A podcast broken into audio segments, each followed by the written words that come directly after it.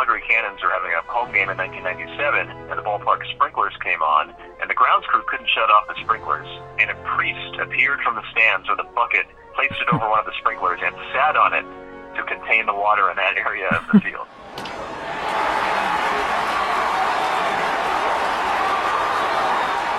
Welcome to episode 214 of Alberta Dugout Stories, the podcast. I'm Joe McFarland. One of the things we're hoping to do a little differently in 2023 is talk to more than just the players and coaches about the game here in Alberta. From volunteers and officials to announcers and authors, we hope to bring you some more variety as the year goes on, and this week's episode delves into that world as our guest actually takes up two of those titles. Tim Hagerty is a baseball broadcaster with the El Paso Chihuahuas, the AAA affiliate of the San Diego Padres, having called professional games since 2004. The Massachusetts native is also an author with freelance work featured in the Sporting News, the Hardball Times, and more. Hagerty has also written two baseball books, the first being Root for the Home Team, minor league baseball's most off the wall team names and the stories behind them. He's now out with a second book, Tales from the Dugout 1001 Humorous, Inspirational, and Wild Anecdotes from minor league baseball. And yes, there are stories from here in Alberta, including Calgary, Edmonton, Lethbridge, Medicine Hat, and interestingly enough, Bassano. Our Ian Wilson caught up with Hagerty recently to talk about his career, the book, and some of the connections to our province.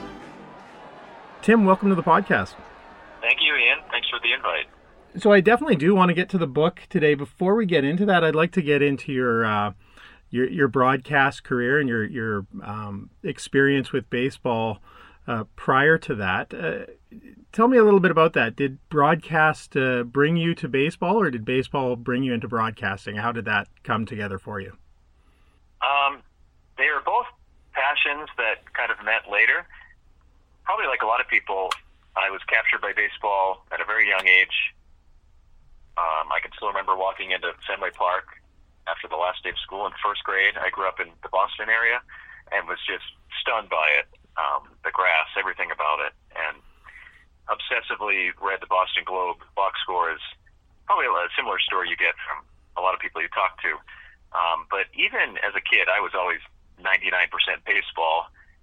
You know, as a family, we'd watch the Bruins, we'd watch the Patriots, the NFL team, but I was always just uh, immersed in in baseball.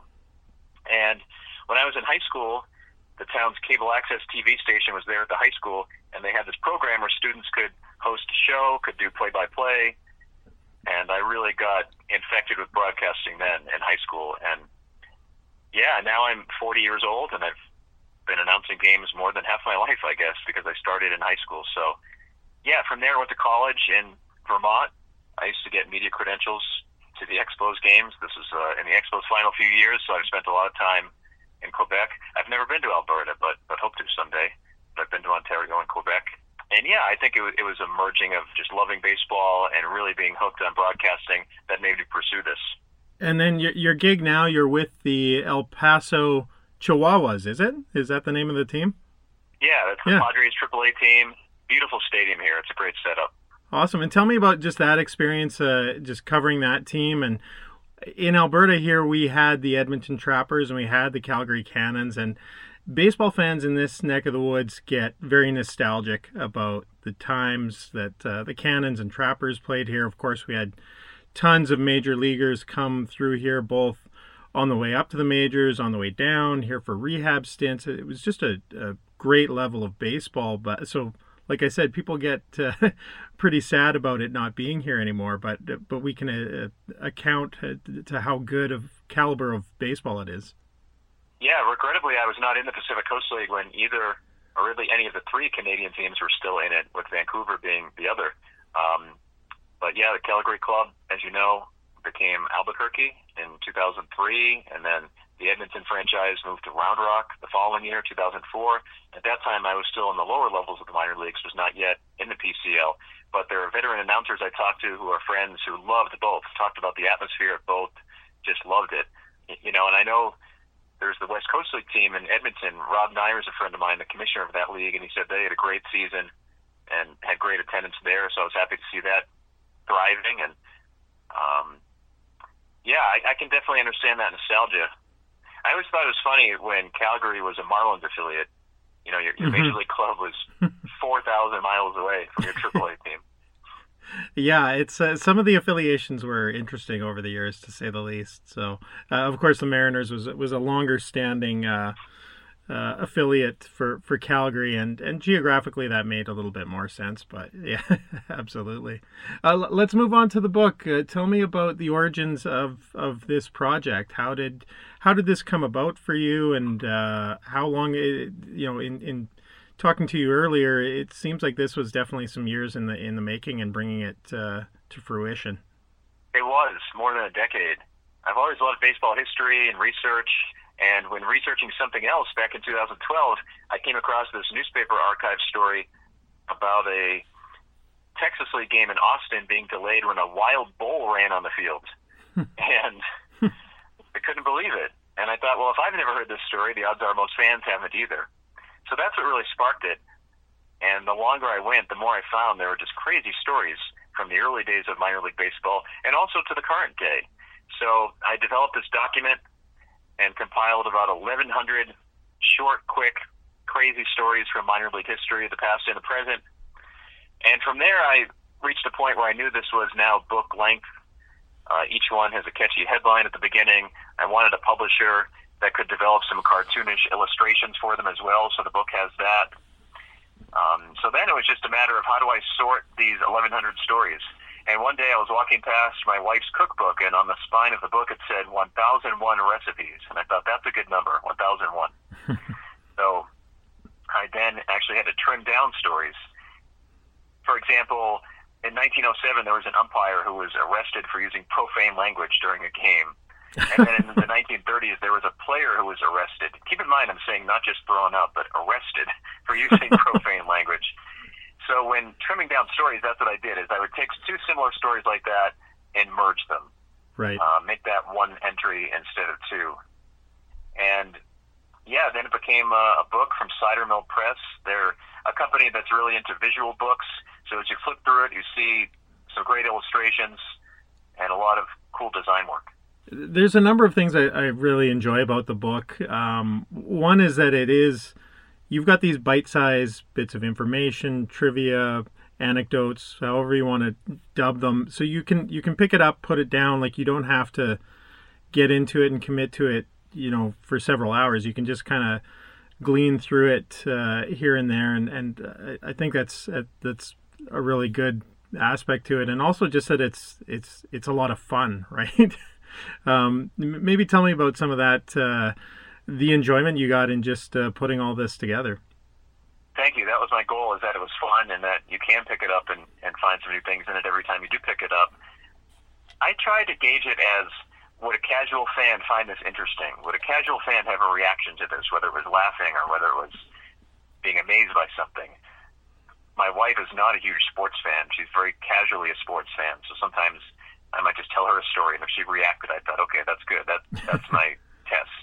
Um, that the to me the target audience was not somebody who watches 150 baseball games a year. It's somebody who couldn't believe it. You know, as I I made some notes here uh, for our conversation. For example, the Calgary Cannons are having a home game in 1997, and the ballpark sprinklers came on, and the grounds crew couldn't shut off the sprinklers, and a priest appeared from the stands with a bucket, placed it over one of the sprinklers, and sat on it to contain the water in that area of the field. like that's the type of thing. When I heard that story, like tell me more. Like what? Yeah. you know, when I first when I first heard about that, I need to know where did this game happen? Um, what year was it? So that was my goal was finding unique stories that do not happen in your typical ball game. And to me, that's always been my favorite part about baseball is the stories. I don't think I could have completed this book because I think just based on and, and again we we spoke a little bit about this uh, via email. I, I would have gone off on so many tangents and down so many rabbit holes, and I just I you know it's one of those things where you you pull on one thread and and you know twenty more emerge. Did you? Was that a challenge, like maintaining some discipline of like, okay, I, I've got the nuts and bolts of this, or did you you know how far did you have to go down some of these uh, uh, pulling pulling these different threads? For sure, there was one story in particular that I worked on as a hobby for about a year, off and on, one story, and that was there was a former player who told me about a fly ball that disappeared, and it was in a double A game, Jersey City, New Jersey, in 1978. And there were some big names in this game. Wade Boggs was playing for visiting Bristol. Rickey Henderson's playing for Jersey City. And apparently, on a clear night, it was not a foggy situation. A right-handed batter hit a fly ball to right field very high, and the ball vanished. the ball did not go over the fence. It did not go in the stands. It did not land on the field. And it sounds crazy, but um, players who were on the field all told me the same story. I even talked to a fan who was at this game, and they all said everyone just kind of froze and they were in disbelief. what happened to the ball? Um, so the umpires got together and gave the batter a double. So that's the precedence. When when the ball disappears, the batter gets a double. But that was one especially that did become a rabbit hole. Uh, to make sure I, I got the details right on this story, but also just because it was so fascinating. Like, yeah. You know, a ball goes up and doesn't come down. What happens? Um, so that was one that was a definite rabbit hole, to borrow your phrase. But to me, that was the fun of it. Yeah. I, uh, you know, because I have a job and, and a family, it, it wasn't my style to put together a book proposal, get a book deal, and then work on it for a year like so many writers do. This was, I was working on this over the course of a decade as a hobby slash passion, and then got the book deal later. I think that's when it would become really stressful and having to discipline yourself as if there was a ticking clock. You had to have it done by a certain date. But luckily, I didn't. Did you ever solve the mystery of the missing ball, or is it forever lost to the ether, or, or like is there a future Halloween mystery book uh, just on that story? So, people, the participants in the game, do still consider this a mystery. There was a kid behind the outfield fence who was holding a ball, but other people said it was not the game ball. That was one theory. Did a bird swoop by and somehow catch it on its way? Did it vanish? Uh, one person noted that the magician, the illusionist, David Copperfield, is from New Jersey, not far from there. Maybe he made something happen as a kid. But to me, that's what makes the story even so much interesting is that people who were on the field still don't know the answer and obviously in your time as a broadcaster uh, with El Paso, you would have seen some things, I assume. Uh, maybe some things you, you can't share, maybe some things that you can. And I know uh, a number of those uh, anecdotes and, and incidents uh, are, are, mentioned in the book as well. Yeah, this will be my 19th season broadcasting minor league games. And I'd say out of the 1001, there's about 20 stories that came from games that I witnessed in person one here in El Paso was in 2015. There was a wiener dog race on the field between innings, and four out of the five dogs ran from the start line to the finish line. Well, one of them made a turn and ran all around the infield, and they delayed the game as fielders were running around trying to pick up this dog. and it was funny. Uh, I had a chance to go on MLB Network in January to talk about my book, and that was one of the stories that uh, they were looking for video for. And it wasn't until now, um, you know, eight years later, that I noticed that one of the infielders looking at this wiener dog running around is Corey Seager, who's become a, a major league star. He yeah. was on the infield for Oklahoma City that night. So, um, made me think of that. You know, I think he, he was a World Series MVP in 20. To think five years ago, this guy was watching a wiener dog run around on the field. Is it just me, or does baseball, and in particular minor league baseball, just lend itself to these kind of stories. Like it just feels like it's such a match.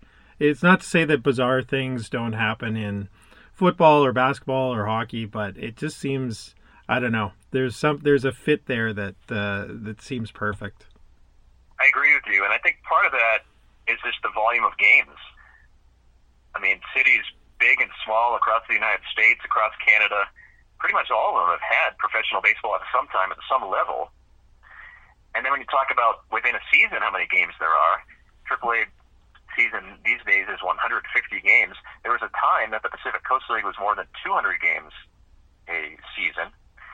So I think when you just think about how many games there have been across the minor leagues, there have been many more minor league games than there have been major league games. So I think when you think about that, there's just more possibilities for crazy things to happen. And especially back in the day when the budgets weren't as they are now and there was different standards, um, a lot of chaos happened then. and also in the modern era, there's been some pretty wild things as teams really try to make headlines with bizarre promotions um, and that type of thing. You mentioned a, a, good Alberta story. Were there other Alberta stories that kind of caught your eyes? Uh, anything from either the Pioneer League days of Alberta or, or PCL or otherwise? I loved finding that in 1907 in the Western Canada League, they would start their games at 6 p.m. or later. Um, you and your audience probably knows why because of the late sunsets there. But to think of night games in 1907, I thought that was really cool, so I put that in the book. Um, we talked about the, the sprinkler delay. Let me see. Oh, I like this one. In 1988, Colorado Springs and Calgary had to finish a suspended game, make up a postponed game, and then play their regularly scheduled game. They played a triple header on August 2nd, 1988. And I love that. Let's play three is the headline I put above it. 2016, um, there was two Appalachian League teams in rookie ball, Pirates and Cardinals affiliates there, and they had to make up a bunch of games as well. So they decided to do the same thing. But the farm directors for the teams said no. They said, no, we're not playing more than two games in one day. And it was so deflating to me. I understand why they said that. They're looking to protect their pitchers' arms. But I thought, what a cool story. In 2016, there would be a triple header. We almost had it, but uh, we did have it in Colorado Springs and Calgary in 88. Yeah, and that was one of the, sorry to cut you off there earlier, but that was one of the tidbits that did send me down. Uh, uh, looking for more was that uh, Cannons triple header in in '88, and because uh, I was just like I had to know who who played in this game, and uh, some of the bigger names. Uh, Omar Vizquel and Edgar Martinez were two guys that they played all three games, so it's that's not something you see every wow. day, and a, and a testament to you know to the to the players just like yeah let's let's get back at her yeah you know, and earlier we talked about more modern stories and how teams will develop some unique promotions to try and not only bring fans to the park but get their name in the headlines. I know it's not there with you in Alberta, but Winnipeg had a cool one in 2005. They set the world record for most people simultaneously brushing their teeth. 6,234 fans um, received a complimentary toothbrush and toothpaste as part of the Manitoba Dental Association promotion. the Tooth Fairy was there, and all the fans brushed their teeth at the same time to set a record. I don't know what the water situation was, what we're doing with uh, having to spit out the toothpaste. That probably got messy, but uh, I put that in the book as well. Well, anything for better health care, hey? I guess uh, that's that's a yes. more more novel one and a, di- a different twist on uh, all the spitting that can take place at a at a at a ball game. Um, one of the other things I, I, really enjoyed with, with the book and with the the nuggets uh, found within was that it really does cover a lengthy time span, and by that I don't just mean like you, you know you did rem- reference uh, incidents from 1907 and some of the things that happened in, in decades gone by as as far as like more than a century ago, but also as current as uh, uh I think uh, last year, if I'm not mistaken, or 2021. Uh, definitely, there were some more current uh, events as well. So you definitely kept your your spreadsheet going uh, right till the better, bitter end before the, the, the, deadline. I see. Thank you. That's what the publisher um, really wanted to make sure. In fact, they put that in the agreement that at least 200 stories have happened since 2016.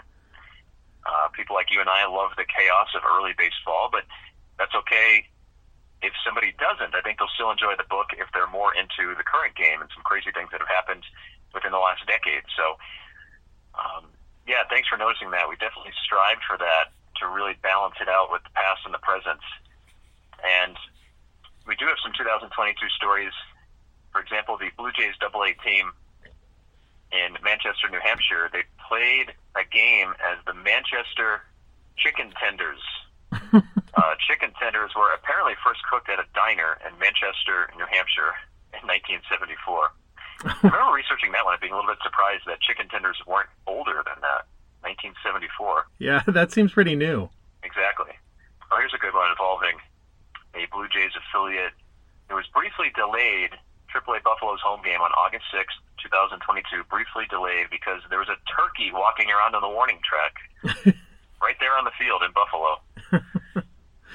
Do, do you have to worry now that uh, you're going to get bombarded with these odd stories? Like, are you are you going to be the uh, lightning rod for every uh, weird thing that happens? And if so, is that something that you'll welcome coming into your your inbox and being hit up on for social media, or are you like, oh no, I'm just going to get flooded with this stuff? I hope so. I, I love hearing about crazy stories that happened. I think there will ever be a sequel to the book. I, I tried to really compile the most wild stories and have a very high bar for what got into the book. So I think this really summarizes the um, craziest stories that are the most known. But inevitably, yeah, something will happen in 2023, and somebody will let me know about it. I'd love that. Um, it's good to be known for something. If I if I'm the you know prince of minor league wackiness, I'll take that. What's next for you, Tim? What uh, you've got? Obviously, a season ahead uh, with El Paso. Uh, anything else, literary wise, or or just looking forward to getting the season going? I, I can tell you really quickly with all the snow we've had today in Alberta, the the signs of spring training emerging from from south of the border are a welcome sight. Well, we're lucky here in El Paso. They call it Sun City. We apparently have the most sunny days per year in the United States. So um, our snow is infrequent, but there are times I I do miss what you're saying with what what you uh, experienced today. As crazy as that sounds with the snow, but as far as what's next, yeah, we're getting ready for the El Paso Chihuahua season. I'll be broadcasting 150 games. You can find those broadcasts on the Chihuahuas website. Um, and other than that, looking to let people know about this book. Uh, don't have any current plans for another one. I'm just looking to do what I did here uh, on your show, tell some stories and let people know about this book and how good it looks. It, it was very well designed. That part had nothing to do with me, but the illustrations are really fun, and people can order it anywhere books are sold, whether that's on Amazon, Amazon Canada, and bookstores. Uh, yeah, every copy would be would be very appreciated. So that's great. That's what we have coming up next. Tell me a little bit uh, before I let you go. I'll just keep you for a couple more questions here, but. Uh, the promotion side of it, uh, I'm curious about that. I, I know the the labor that goes into writing and publishing the book is one thing, but uh, now that you're on the other side of it, uh, to the promotional end and going on MLB Network and things like that, does that become more of a fun uh, aspect of it for you, or is it, uh, you know, is it like, is it more work? no, for sure, I enjoy it. Um, and I think that this book lends itself well to promotion because, especially in the summertime, when there aren't as many sporting events going on, you know, let's say uh, a radio station in Minnesota, hey, let's have this guy on, and he'll tell five crazy baseball stories from Minnesota, and we'll let people know about his book. And it takes 15 minutes, and it was fun, and maybe that sells a few copies. Um, I really enjoy telling stories, so I think this is an avenue to do that. In the process, it creates more awareness for the book. So that's what I like about it on the promotion side. It really has a local angle, I think, to pretty much every city and state across the U.S. and Canada uh, province in your case, of course, but you know, just the way we talked about a couple of Alberta stories, that really can be done to all regions. That's great. Uh, we, well, you definitely have done a good job of telling some stories, uh, both on the podcast today and uh, and in the book as well. Uh, we do have one last question for you. We ask this of every uh, guest who comes on our podcast, or we try to, and that is, what does the game of baseball mean to you? Um, has meant a lot of different things over the years, but it has given me so much professionally. I've been to 49 states and Canada, and the biggest reason is baseball, the travels, whether that be starting a new job and relocating or the travels to cover road games. Um, it's given me so many gifts. Uh, I met my wife as a result of a baseball job in Portland, Oregon. So I think to me, it's become really personal. I think I think I learned that the last few years when I was troubled by some of the patterns that were happening on field with there being more time between balls and play. I know it's been such a big discussion point, and I'm really excited that pitch timers are coming to Major League Baseball because after seeing it last year work so well in AAA, I think it's going to bring the game back to normal with uh, the pace and the rhythm. But what I found was it was more of a concern than it was just not liking it. I, I really felt invested. That maybe fans were going down a path of not getting as much as I did when I was a fan as a kid, and that really worried me. So I think that as an example showed uh, how much it meant to me. It is very personal. I want baseball to thrive, and I'm really optimistic about it now. So uh, I think today's athletes, with those new rules, it's going to make baseball blossom even more than it does. So, um, yeah, to me, it's more than than fandom. I think really my whole life, obsession's kind of a negative word, so we'll call it a passion. But the truth is, there probably was times that it was an obsession, and you know, even professionally, I think I've, I've worked hard to make that more healthy. But there were times when I was younger that how I did on the air that night, that is well, how I felt uh, after the game. If it was good, I felt great. If it wasn't, I did not. I, I was totally attached to that. So, mm. um, yeah, it's definitely much more than a game to me. Well, Tim, thank you so much for making uh, time for us today, and and for just uh, providing us with uh, some great uh, stories to chat about. Uh, and of course, we are we're stoked for that uh, MLB baseball season. We've got baseball in our community in the WCL, which you referenced in the Western Canadian Baseball League. And, you know, we always keep an eye on the college baseball and some of the minor league happenings as well. So uh, just excited to see that, and especially when it happens locally here. So take care and all the best in 2023. Great. Well, thanks for having me, Ian. Thanks again to Tim Hagerty for joining us this week, and thanks to Ian Wilson for the great interview. Thanks to all of you as well for downloading and listening, and a tip of the cap to our Platinum supporters for all they do for us and for baseball in Alberta. The Okotoks Dogs are reloading for the 2023 season in hopes of repeating as WCBL champions. Take a look at some of their recruits and schedule information at dogsbaseball.ca. And AHP Academy has had a busy offseason with a major facility change and two new academy team names, the Renegades and the Rustlers. You can learn more about their offerings at ahpbaseball.com. And if you or your organization would like to join us as a sponsor, we'd love to have you. Email us at albertadugoutstories at gmail.com and we'll fill you in on our supporter program. Until next time, thank you for all your support online, on social, and on air of Alberta Dugout Stories.